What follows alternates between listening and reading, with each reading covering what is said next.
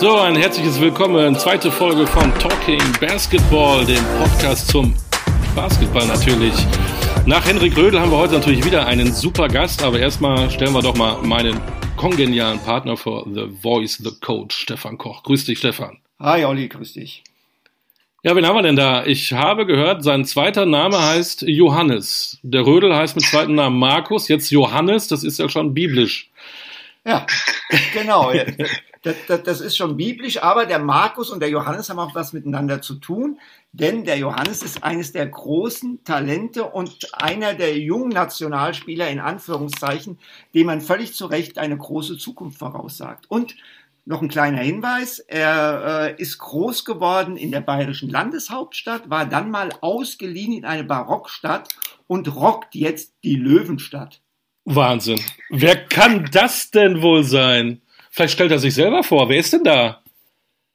Ja, Hallihallo. Ähm, Karim Jallo. Karim Jallo, Hallihallo. Da, da ist er. Johannes Jallo. Karim Johannes. Hast du das noch so äh, im Kopf gehabt, dass du auch noch einen zweiten Namen hattest? Ja, ne? Wann wurdest du zum letzten Mal darauf angesprochen? Ja, tatsächlich erst, also tatsächlich erst heute. Ja, come on. Also, äh, no joke. Heute Morgen in der Kabine noch. Ach nein. Haben wir über, haben wir über Zweitnamen geredet. Ach, das gibt's ja nicht. Ja. Das, das ist ja, das ist ja echt lustig. Ja, fangen wir doch mal an. Wir wollen ja ein bisschen auch dich noch näher kennenlernen. Äh, Wir reden natürlich auch, auch über Basketball, ist klar, aber wir haben eben gehört, du bist ein Münchner Kindel. Ähm, Genau. da fällt mir sofort ein, äh, Fußball, FC Bayern, 1860 München. Und was macht der Karim? Der geht zum Basketball. Wie kam denn das? Ja, wie du schon sagst, äh, dem, den meisten Leuten fällt wahrscheinlich FC Bayern München ein und ähm, wie auch jeder junge Deutsche habe ich äh, natürlich als allererstes Fußball gespielt, sehr lange. Habe tatsächlich auch mal ein Jahr bei 1860 äh, München als Torwart gespielt. Ach komm. Ähm, ja, und ähm, habe dann noch Leichtathletik gemacht und äh, dann äh, nebenbei noch ein bisschen Basketball. Ähm, einfach so, weil ich ja einfach alles mal ausprobieren wollte. Hab das dann alles äh, gleichzeitig gemacht und dann haben, glaube ich, äh, Ende vierte Klasse haben dann meine Eltern gesagt, du musst dich jetzt mal entscheiden für eine Sache. Und äh, damals war ich sehr, ja, sehr großer Fußballfan und es hat mir sehr Spaß gemacht. Und ich habe dann eigentlich nur meinem Dad zuliebe, habe ich dann gesagt, ich gehe zum Basketball, weil er, er hatte bei Bayern München damals gespielt, als die äh, Regionalliga waren oder was weiß ich, ähm, und hat mich da zu seinen Spielen immer mitgenommen. Und äh, ich wusste, wenn ich jetzt sage, ich höre mit Basketball auf, dann würde ihn das wahrscheinlich schon treffen. Und da habe ich äh, ihm zuliebe, bin ich dann bei Basketball geblieben. Genau, und so hat es dann angefangen. Sag mal, das ist, das ist ja echt der Wahnsinn. Das heißt, du warst mal echt Fußballkeeper. Ähm, und jetzt reden wir aber mal über Basketball. Als die Bayern 2011 in die BBL eingezogen sind, da warst du 14. Ähm, Ja. inwieweit hat sich das irgendwie so ein bisschen nach unten verbreitet, diese Aufbruchsstimmung? Gab es da auch im Jugendbereich so ein bisschen das Gefühl, jetzt beginnt ja etwas ganz Großes oder waren das damals wirklich zwei Welten, die Profis da oben und wir hier unten? Ja, das war also damals, das war schon, ähm, ich erinnere mich noch, da waren, haben sie ja damals noch in der Sedener Hölle, hieß es damals, in der Sedener Straße gespielt, da war ja diese ganz kleine Halle ähm, mit vielleicht 2000 Zuschauern ähm, in ihrer Aufstiegssaison, wo sie da gespielt haben. Und die, na, sie sind dann, dann ähm, zum, in die Eishockeyhalle ähm, beim ERC, die, die wurde ja dann immer umgebaut das war schon mh, damals, als ich da ja U14, U16 gespielt habe und immer zu den Profis bin, das war schon so, oh, die Profis, da war, war nicht wirklich eine Connection. Also das war schon Jugend und dann irgendwann, irgendwann kamen die Profis. Aber als sie dann nach dem Ausstieg hat man wirklich gemerkt, dass sich das alles komplett geändert hat, dieses ganze Konzept. Da kamen dann auf einmal äh, mehrere kamen dann, waren auf einmal mehrere Coaches in der MBBL, in der JBL, ähm, dann wurden Spieler rekrutiert von der um Umgebung ähm, und äh, das war dann, also ich habe ja wirklich von der U10 bis zu den Profis alles mitgemacht und man kann schon sagen, dieses Ausstiegjahr hat äh, sehr, sehr, sehr viel ausgemacht im Basketball, von, von unten bis oben. Ja, und du würdest ja sogar Meister dann mit dem FC Bayern Basketball, NBBL-Meister. Wie hat man denn da so gefeiert, als da warst du, glaube ich, schmale 18, ne? Ja, und also es war auch echt eine besondere Meisterschaft. Es war nämlich damals die erste Jugendmeisterschaft für, für, für Bayern München, also die erste NBBL-Meisterschaft. Das war schon, naja, wie man halt so feiert mit 18 auf einer Rückfahrt von acht Stunden halt, so ein, das ein Bierchen, das war's, aber ähm, das war schon, das war die ganze Arbeit halt, ich glaube, nicht nur für die Spieler, auch für die Verantwortlichen war das äh, ein Riesending damals, äh, die ganze Arbeit, die man halt über die Jahre in Jugendarbeit reingesteckt hat. Und äh, dann haben wir den ersten Meistertitel geholt. Das war schon was Besonderes. Und dann trinkt man ein Bierchen, okay. Ja, zwei Bierchen. So. Wir sind dann schon nochmal als Team weggegangen, aber äh, ein paar Wochen später. Dann richtig. Ja, bleibt ein Geheimnis. Dann ging es ja weiter. Du hast ja mit 18 schon äh, in der BBL debütiert unter Svetislav Pesic. Jetzt stellt sich natürlich die Frage, warum ist es selbst für so ein Riesentalent, wie du eines bist, so schwer, dich in einem Spitzenteam mit den Ansprüchen wie dem FC Bayern München zu etablieren?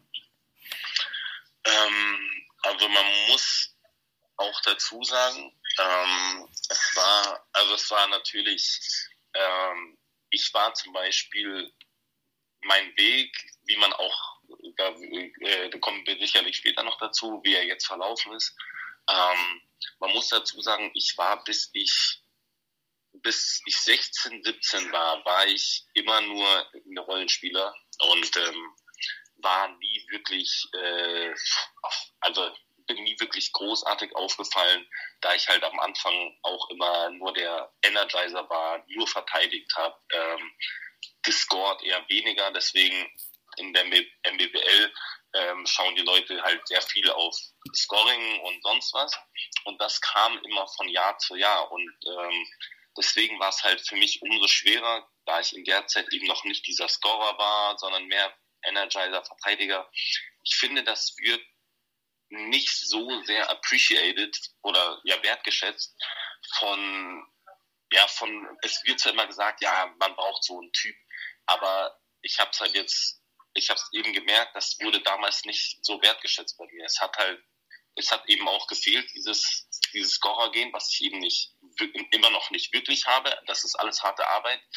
Aber ähm, deswegen war es halt sehr schwer für mich dann, mich gerade eben in der BBL, da gerade bei Bayern zu etablieren, weil ich halt eben gut, ich habe gut verteidigt im Training und Zeug, aber halt offensiv lief das halt bei mir irgendwie nicht so. Und dann haben halt die Coaches, die ich damals hatte, ähm, all, ich muss sagen, alle Coaches nach Svetislav Pesic, weil Svetislav Pesic war der Erste, der ein bisschen an mich geglaubt hat und der hat mir ja mit 18 meine ersten Minuten gegeben. Ähm, aber danach hat den Leuten eben so ein bisschen gefehlt, dass ich eben offensiv nicht so eine Waffe war. Und deswegen wurde ich halt, glaube ich, ähm, ja, sehr, sehr, sehr wenig in der BBL eingesetzt bei Bayern München. Erinnerst du dich noch gut an dein erstes BBL-Spiel? Wie aufgeregt warst du, als der große Mann äh, Pesic zu dir sagte, so, heute bist du fällig? Ja, das war schon eine Riesenaufregung. Also ich weiß noch ganz genau, da war ich wirklich so, oh Gott, heute Abend erstes Mal Audi Dome und alle, alle werden da sein. Und ja, das war schon, war ich schon sehr, sehr nervös. Das weiß ich noch. Ja. Gegen wen war das? Das weiß ich nicht mehr. ich, ich, ich, weiß nur, heute Abend spielt Audi Dome. Keine Ahnung gegen wen. Sehr schön.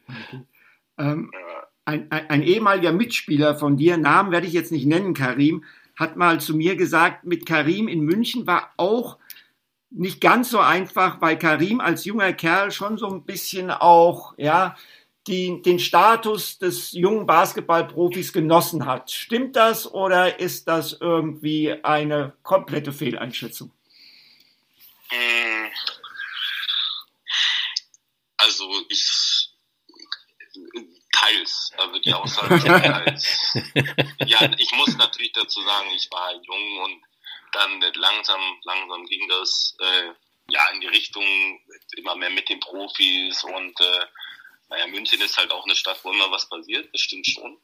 Ähm, und äh, ja, ich war da auch oft unterwegs, früher, ganz, ganz bestimmt. Aber man muss auch dazu sagen, deswegen sage ich teils, ich habe halt damals, als ich da war, bis, bis zu meinem letzten Jahr halt äh, manchmal in drei Mannschaften trainiert, MBBL, Pro B, erste Liga, dann äh, okay, dann ist MBBL irgendwann weggefallen, dann war halt Pro B die ganze Zeit, dann immer erste Liga. Also ich war halt wirklich nur nur am Trainieren und ich weiß, äh, ich glaube, alle werden mir dazu stimmen, wer die, wer die, wer die jugoslawischen Coaches kennt, der weiß, was Training ist, dann auch wirklich vier Stunden Training. Ähm, und ich, ja, dann ist man halt eben ein bisschen rausgegangen, um Kopf frei zu bekommen. Aber natürlich als, äh, als junger Spieler, jetzt bin ich ein bisschen schlauer, wäre es vielleicht sinnvoller gewesen, ein paar Mal mehr einfach bessere Recovery zu machen. Aber es war ja immer nur nicht mehr als ein Bierchen, das wissen wir ja. Eben, absolut. ähm, kleiner Sprung, drei Jahre später. Ähm, man weiß ja, dein großer Traum, äh, die NBA auch heute noch. Und du warst, äh, hast dich zu einem NBA-Draft angemeldet und hast dich dann wieder streichen lassen. Was waren das für Erfahrungen? Warum hast du das gemacht und warum ist es dann so geendet, wie es geendet ist? Mm, na, ich habe mich, äh, das war mein ich glaube, das war genau das Jahr von, bevor ich nach Ludwigsburg ausgeliehen genau. äh, wurde, da ähm, ja, waren immer mal wieder irgendwie, äh, also Scouts bei den Spielen und ähm, ich hatte halt ähm, mit meinem Agent damals haben wir uns einfach ein bisschen Feedback geholt. Ähm, die haben halt bei den Teams rumgefragt, einfach nur wie hoch das Interesse ist und ähm, das Interesse war eben bei manchen Teams auf jeden Fall da, ähm, obwohl ich eben nicht so viel gespielt habe. Die haben sich halt sehr viel auf meine Pro B-Saison dann natürlich ähm, bezogen. Ähm, die hab ich, da habe ich natürlich sehr gut gespielt, aber ähm, viele haben dann eben gesagt, ja, ähm, Pro B nice, aber das reicht eben nicht. Deswegen habe ich dann diesen Early Entry da gemacht, aber habe dann zurückgezogen. Und dann wurde ich ja nach Ludwigsburg ausgeliehen. Ähm, und das war dann mein Draft-Jahr sozusagen, mhm. wo ich, wo man automatisch im Draft, äh, im Draft ist. Und äh, ja, da da war das Interesse dann auch auf jeden Fall noch höher und da hatte ich dann auch die Chance im Sommer, ähm, durfte ich zu acht oder neun NBA-Teams ähm, Workouts, zu diesen NBA Pre-Draft Workouts. Ähm, und äh, das war schon sehr interessant, auf jeden Fall, das mal alles mitzunehmen, so ein bisschen diese NBA-Luft zu schnuppern, sage ich mal, obwohl es eben nur Workouts waren, aber man, man sieht halt alles. Ähm, es war schon sehr, sehr krass aber da war dann eben auch, ähm, ich habe ja in der Dixburg-Saison, ich glaube, fünf Punkte im Schnitt gemacht und jetzt auch nicht so viel gespielt und äh, war auch eine schwierige Saison. Und ähm, die Workouts an sich waren alle sehr gut, aber es war halt immer dieses zweimal, wo ich eben im Draft war, haben halt Teams gesagt, ich, sie finden mich sehr interessant, aber sie glauben, mir fehlen noch ein, zwei, drei Jahre, bis ich ready wäre. Für dich enttäuschend, dass es so gelaufen ist, oder waren das auch gute Erfahrungen, weil du wusstest, ich muss weitermachen? Ähm, enttäuschend würde ich sagen, eigentlich gar nicht, weil ähm, ich eben, wie gesagt, ich bin ja jetzt, ich, ich, es gibt so viele äh, gute Beispiele, zum Beispiel jetzt ähm, Kostja Moschidi, der einfach dieses Scorer-Gen hat. Es gibt ja Leute, die einfach, die können einfach, die sind einfach offensiv, kommen die mit Qualitäten und spielen, wenn, seit sie den, seit sie Basketball spielen, ähm, machen die Punkte und alles sieht nice aus und smooth. Und das war ich eben nie. Deswegen, ähm, ich habe mich da wirklich, ich weiß eben, ich versuchte halt immer ein bisschen so auf dem Boden zu bleiben. Ich weiß, wie mein Weg ge gekommen ist bis jetzt. Und das war eben damals schon, ich wusste, ich bin nicht der, der, der, den jetzt alle tausend Leute, ich wurde das erste Mal, wo ich gehypt worden bin, so ein bisschen, war ähm, so in diesem Ludwigsburg-Jahr, da hat man, da habe ich ein paar gute Spiele gemacht und dann davor war ich so, hatte ich das Gefühl zumindest, ich war zwar immer auf den Radar und man hat ein bisschen über mich geredet, aber da gab es viel, viel mehr andere, über die viel mehr geredet wurde. Und deswegen nach diesem Draft war ich, okay, allein dass NBA-Teams Interesse hatten und ich Workouts machen durfte, war für mich schon ein Riesenschritt. Muss auch ehrlich sagen, ich war damals, wäre ich auch, glaube ich, nie im Leben bereit gewesen, ähm, in die USA rüberzugehen. Deswegen, das, ich habe halt sehr viel mitgenommen. Coaches haben mit mir geredet, mir, mir haben viele, mir haben viele gesagt, was ich machen muss, um eben äh, aufs nächste Level zu kommen. Und deswegen war das einfach für mich eine Bereicherung, diese Workouts mitzunehmen. Und ähm, ja, deswegen enttäuscht natürlich ein bisschen, aber ich habe viel mehr mitgenommen, als dass ich da jetzt irgendwie ganz groß enttäuscht gewesen wäre. Du hast das Jahr äh, in Ludwigsburg jetzt schon mehrfach selbst angesprochen, Karim. Ähm, ja. Das war auf Leihbasis. Du warst immer noch bei den Bayern unter Vertrag. Wie kamst du dieser Entscheidung und inwieweit warst du involviert? Dürftest du so ein bisschen mitentscheiden, wohin es geht, oder haben das eigentlich so die Verantwortlichen äh, ohne dich entschieden, ja? Das war, das war ähm, ja so eine Mischung ein bisschen. Ähm, ja, mit meinem Agent, äh, mein Agent hat damals äh, ja das vorgeschlagen und äh, ja, München hatte denen dann zugestimmt und dann, ähm, genau, so wurde das dann irgendwie eingefädelt. Also waren alle involviert schon. Aber wessen Entscheidung war es letztendlich, dass es Ludwigsburg wurde? Deine, die deines Agenten, die der, der Verantwortlichen des FC Bayern? Wer hat den letzten Call gemacht? Ähm, äh, darauf möchte ich nicht näher eingehen. okay, alles klar. Gut. Da muss ich erst noch, ja. erst noch ein Bierchen trinken, dann. Du hast Ludwigsburg erlebt. Äh, kurzer Blick jetzt in, in, in die Gegenwart. Ähm, letztes Jahr, also let, ja, Gegenwart, letztes Jahr, schön. Ähm, Vizemeister, jetzt sind sie wieder vorne. Hättest du damit gerechnet, dass sie sich so entwickeln? Ja, sie waren, sie waren ja eigentlich, ich glaube, fast jedes Jahr seit John Patrick in den Playoffs, wenn ich mich recht erinnere, außer unsers.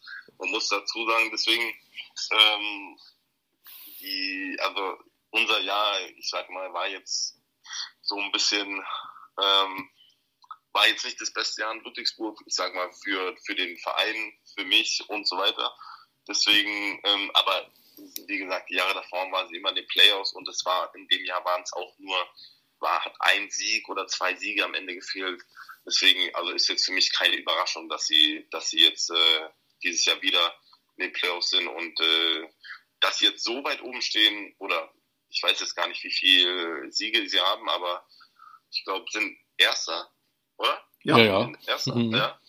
Ja, das ist schon überraschend, aber dass sie jetzt ähm, immer, dass sie da oben stehen, jetzt auch äh, letztes Jahr, ähm, wundert mich nicht so stark. Ähm, dann bist du 2019 nach Braunschweig gewechselt. Ja. Äh, Henrik Markus Rödel hat gesagt, dass es für Karim Johannes Jallo eine super Entscheidung gewesen sei, diesen Wechsel vorzunehmen. Siehst du das exakt genauso? Auf jeden Fall. Auf jeden Fall. Was waren denn für dich die ausschlaggebenden Faktoren, dass du gesagt hast, Braunschweig, das wird mein Ding? Ähm, ja, sie haben im Sommer äh, vor zwei Jahren mit meinem Agent haben wir halt, äh, meinte er, ja, äh, Braunschweig hat sehr großes Interesse äh, die wollen da ein bisschen Umbruch machen, neuer Coach, ähm, viele junge deutsche Spieler. Und da war ich halt sehr skeptisch am Anfang und ähm, war, okay, wer ist denn überhaupt der Coach? Und ja, Pete, Strobel. Und dann ich so, ha, okay, also kenne ich halt von Ulm, aber halt als Assistant Coach. Und war halt sehr skeptisch, habe gesagt, nee, erstmal nicht, lass mal weiter gucken. Und dann hatte ich äh, mit, äh, mit Pete das erste Mal am Telefon gesprochen und danach war ich äh, überzeugt, sag ich mal. Okay. Mit welchen Argumenten hat er dich denn dann geködert? Ähm, ja, das, also er meinte eben, dass er, dass er viel, viel in mir sieht und äh, dass er glaubt, dass er mich aufs nächste Level bringen kann, dass er mir viel Spielzeit geben wird. Natürlich viele Coaches reden, können viel reden und gut reden, gerade im Sommer. Und dann sieht es oft mal anders aus in der Saison. Aber ähm, ich habe ihm da vertraut und äh, deswegen irgendwie, wir hatten zwei, drei richtig lange, intensive, gute Gespräche. Und es war jetzt, waren jetzt nicht ein, ein bestimmtes Argument, es war einfach so das Ganze, wie er sich präsentiert hat, seine Idee, seine Philosophie, das hat mich halt äh, sehr überzeugt. Vor allem Ähm, ein Punkt, was, was man auch bis heute sieht, dass er halt sagt, äh, er, er, er tut jetzt nicht Amerikaner über die Deutschen stellen oder für ihn sind alle gleich und wenn du gut spielst, wirst du spielen und wenn nicht, dann nicht. Aber das sind nicht diese mit diesen Vorurteilen und sonst was. Das finde ich, hat mich, hat mich überzeugt, dann ähm, ja, nach Braunschweig zu wechseln.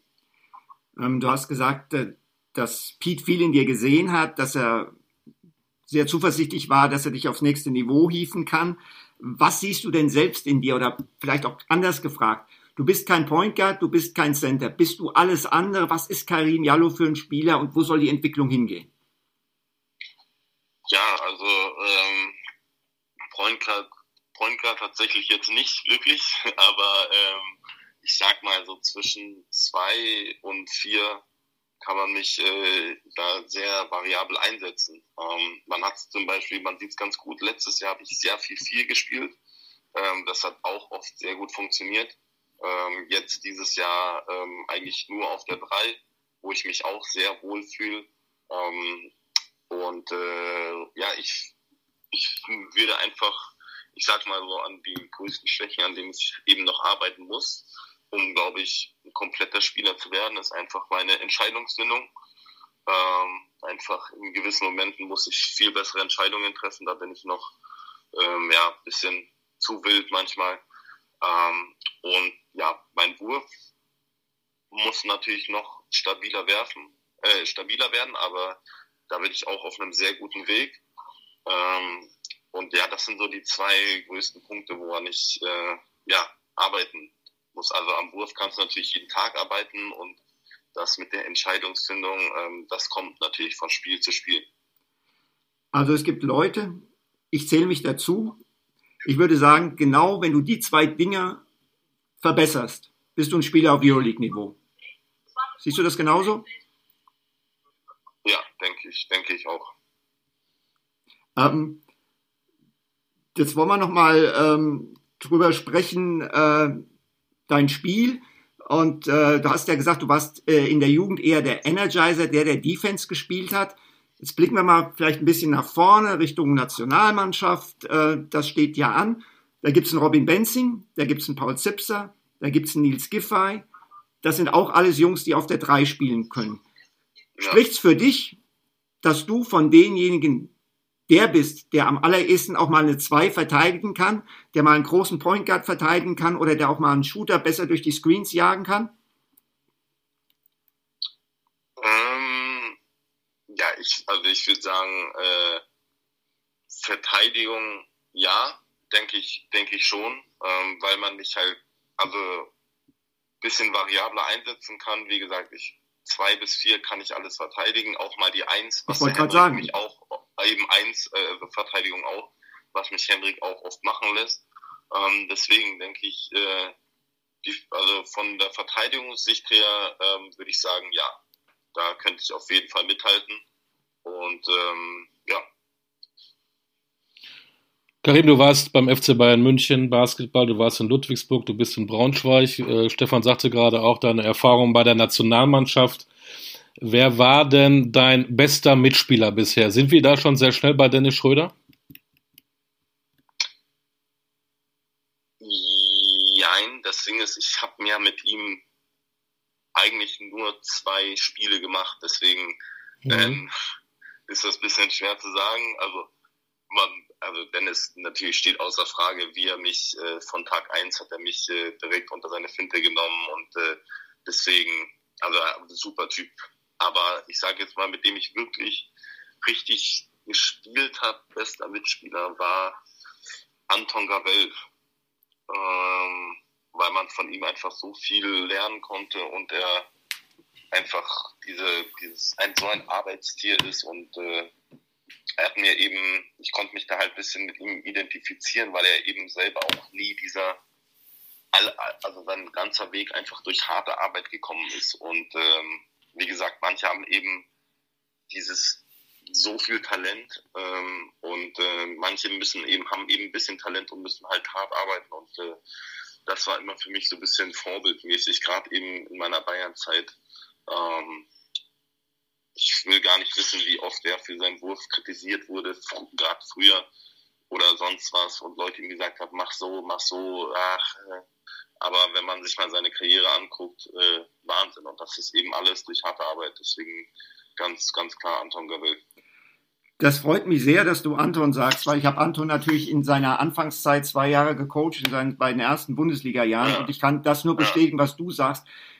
Ein unfassbar harter Arbeiter, unfassbar. In, in, in jedem Training Vollgas und immer das Team über jede persönliche Belange gestellt. Also das ist, das ist schon, das ist schon absoluter Wahnsinn. Aber wir kommen wir nochmal zurück zu Dennis. Du hast ja selbst gesagt, er hat sich so oder hat dich so ein bisschen unter seine Fittiche genommen. Jetzt ist er auf der einen Seite, ist der, der Alleingesellschafter des Clubs, für den du spielst. Auf der anderen Seite kann sein, dass er im Sommer mit dir das gleiche Trikot trägt und mit dir gemeinsam auf dem Feld steht. Fühlt sich das irgendwie so ein bisschen komisch an?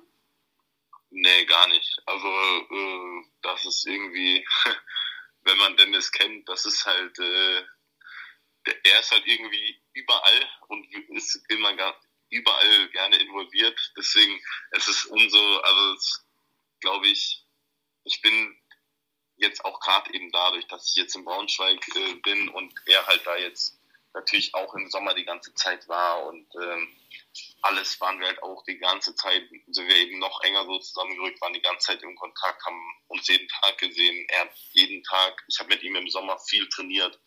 Ähm, er hat ja hier, hier den Rest seiner Offseason verbracht, war jeden Tag in der Halle ähm, mit, mit mir, mit, äh, mit Lukas Meissner. Ähm, deswegen, äh, wenn das wirklich der Fall sein sollte, dann würde ich mich also riesig darauf freuen.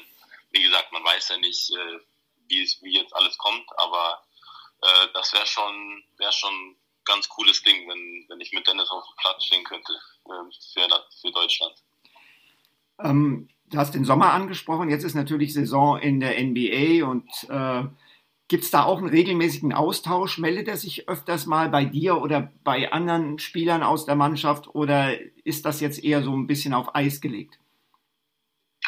Nee, also sich, ähm, ja, wir sind, ich glaube, mindestens einmal die Woche, also sowieso über WhatsApp die ganze Zeit schreiben und so und äh, ich meine, ich gucke ja, wenn es sich zeitlich ergibt, was ja immer schwierig ist mit LA, ähm, aber versuche halt immer Spiele zu gucken auch. Ähm, und äh, sein Bruder, sein Bruder äh, Che ist ja, ist, ist ja jeden, bei jedem Spiel dabei und äh, ist ja meistens mit äh, Dennis auf FaceTime. Ähm, deswegen wir sind ja die ganze Zeit eigentlich in Kontakt und äh, ja, er, er sagt dann, wenn er mal ein Spiel sehen sehen kann, dann versucht er das auch irgendwie zu gucken, gibt dann immer ein paar Tipps oder sagt einfach sich, ja, redet mit mir drüber ist schon ganz cool.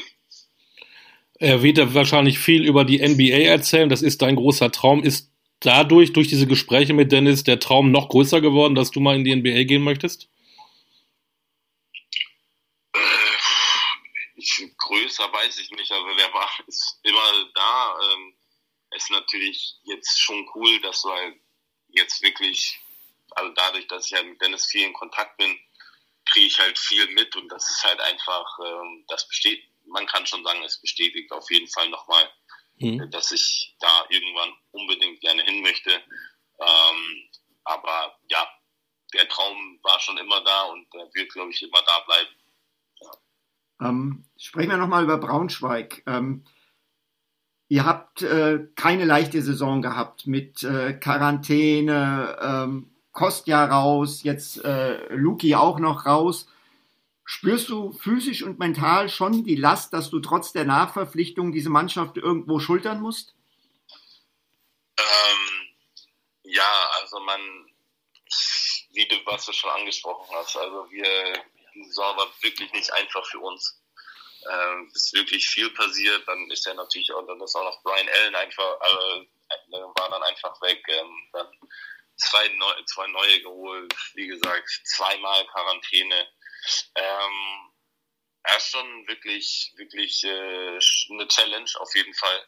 Und ähm, ja, also ich sehe mich da natürlich immer noch in der Rolle, äh, irgendwie dieses Team zu tragen. Ähm, jetzt die letzten zwei Spiele war, war es leider ein bisschen ähm, schwierig. Aber äh, ja, kann, immer mal passieren, aber wir sind auf einem guten Weg und äh, wir trainieren sehr hart, wir trainieren sehr viel, ähm, wir verstehen uns als Team, haben eine super Teamchemie, was glaube ich wirklich äh, gerade in so einer Saison äh, das A und also verdammt wichtig ist. Ähm, deswegen das Wichtigste ist, dass wir einfach und das haben wir alle Spaß haben immer noch.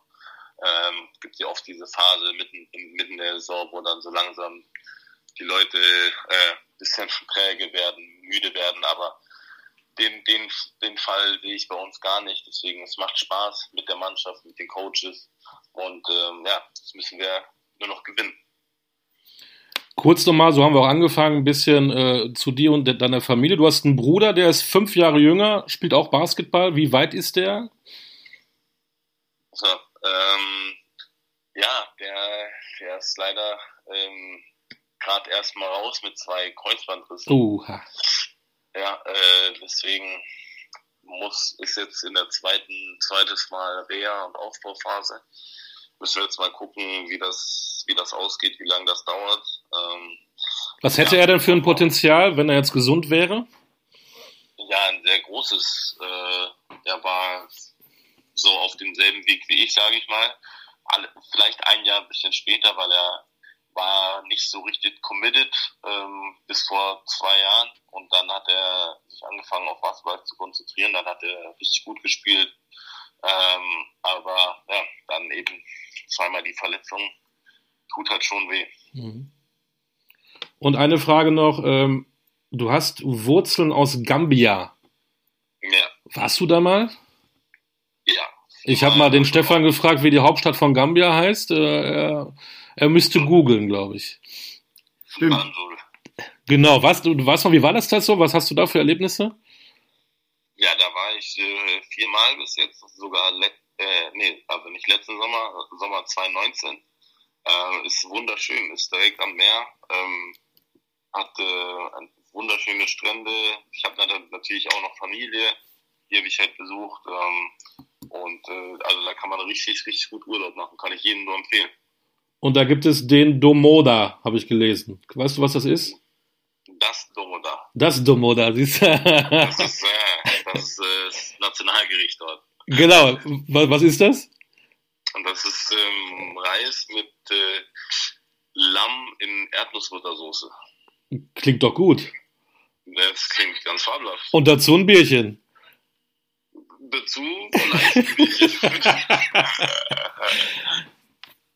Da sind wir am Ende mit dem Bierchen. Gönn dir eins. Toll, dass du dir die Zeit genommen hast. Ähm, fast wäre es Talking Fußball gewesen, weil du wärst da fast ähm, Keeper eines Fußballvereins geworden. Schön, dass du die ja. Zeit genommen hast für Talking Basketball.